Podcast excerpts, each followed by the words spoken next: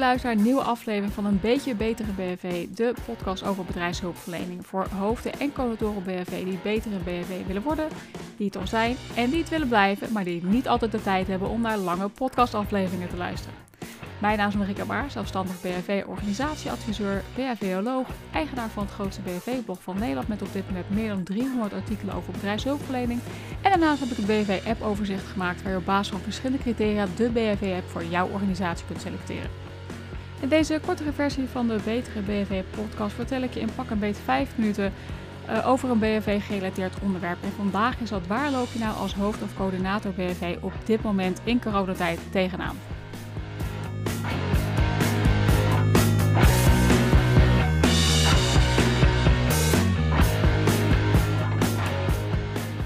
Veel mensen werken op dit moment thuis en jij bent daar misschien ook wel onderdeel van. Helaas wordt daardoor de urgentie van een goede BHV-organisatie op dit moment niet zo gevoeld. En dat is jammer, want het is wel degelijk belangrijk.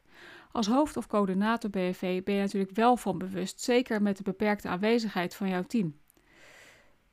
Je wil kunnen garanderen dat je voldoende hulpverleners hebt die in actie kunnen komen voor de mensen die wel op hun werk verwacht worden. In de praktijk zal het best lastig voor je zijn om de boel goed draaiende te houden. Hoe kun je de BHV'ers, medewerkers en het MT overtuigen van de nut en noodzaak van een goede BHV-organisatie in deze tijd? Mogelijk loop je net als ik tegen de volgende zaak aan om een coronaproof BHV te hebben en te houden. Direct in actie naar de persconferentie. Je zet met je aantekenboekje en je pen ruim op tijd klaar voor iedere persconferentie. Of eigenlijk persco's als dat tegenwoordig vaak gebruikt wordt. Klaar om als het nodig is direct in actie te komen. Ook informeer je jezelf over handvatten die hierbij kunnen helpen, zoals de NEN-spec over niet-medische mondkapjes. Hierin lees je onder andere de transparante gelaatsschermen die onder veel brildragers gewild zijn, niet het mondkapje vervangen. Terwijl jouw collega's op zoek waren naar een oplossing waarbij hun bril niet besloeg.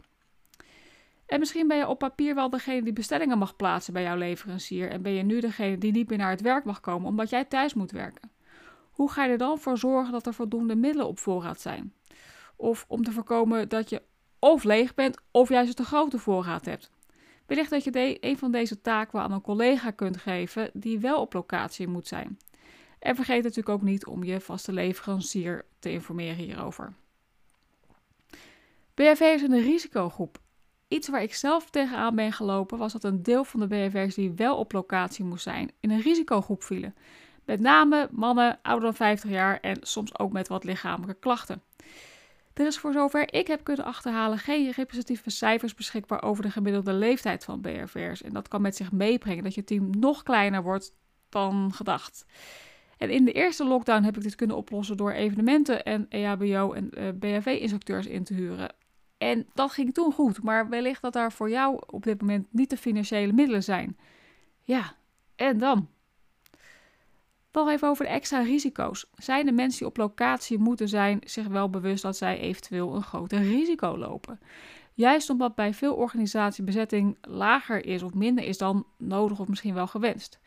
En ieder zou inmiddels moeten weten dat je ook met lichte klachten niet naar kantoor of werk moet komen. En zij die bijvoorbeeld hartproblemen hebben of in een andere risicogroep vallen, moeten misschien een verstandige afweging maken of ze echt noodzakelijk zijn om op kantoor aanwezig te zijn. Juist nu het reanimatieprotocol is aangepast tot alleen het aansluiten van de AED. Om coronaproof BHV te verlenen bedek je losjes de mond en neus van het slachtoffer met een doek of een sjaal. En voor het beoordelen of er ademhaling is kijk je alleen naar de borstkast, maar open je de luchtweg niet. Registreren van aanwezigheid van mensen en met name dus de BHV'ers. Werkt het schuifjesbord tot corona misschien prima omdat de receptie altijd bemand was? Dat kan nu helemaal anders zijn. Het registreren van de aanwezigheid van de interne hulpverleners kun je op heel veel verschillende manieren doen. Mogelijk je nu overweegt om een BHV-app te gaan gebruiken, zodat je real-time inzicht hebt.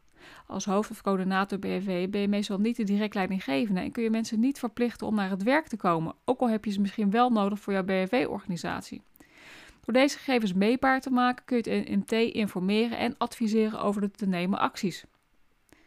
Gecertificeerd en coronaproof leren. Organisaties hechten grote waarde aan het geldig houden van certificaten. Ook al doen certificerende bedrijven en organisaties er nu niet al te moeilijk over of certificaten verlopen zijn. Het blijft wel belangrijk dat BHV'ers weten hoe ze moeten handelen. Zijn jouw BHV'ers goed op de hoogte van de laatste richtlijnen, zoals bij het reanimeren? En hoe zorg je ervoor dat BHV'ers op een leuke en betrokken manier coronaproef gecertificeerd kunnen blijven leren? En een jaar verder.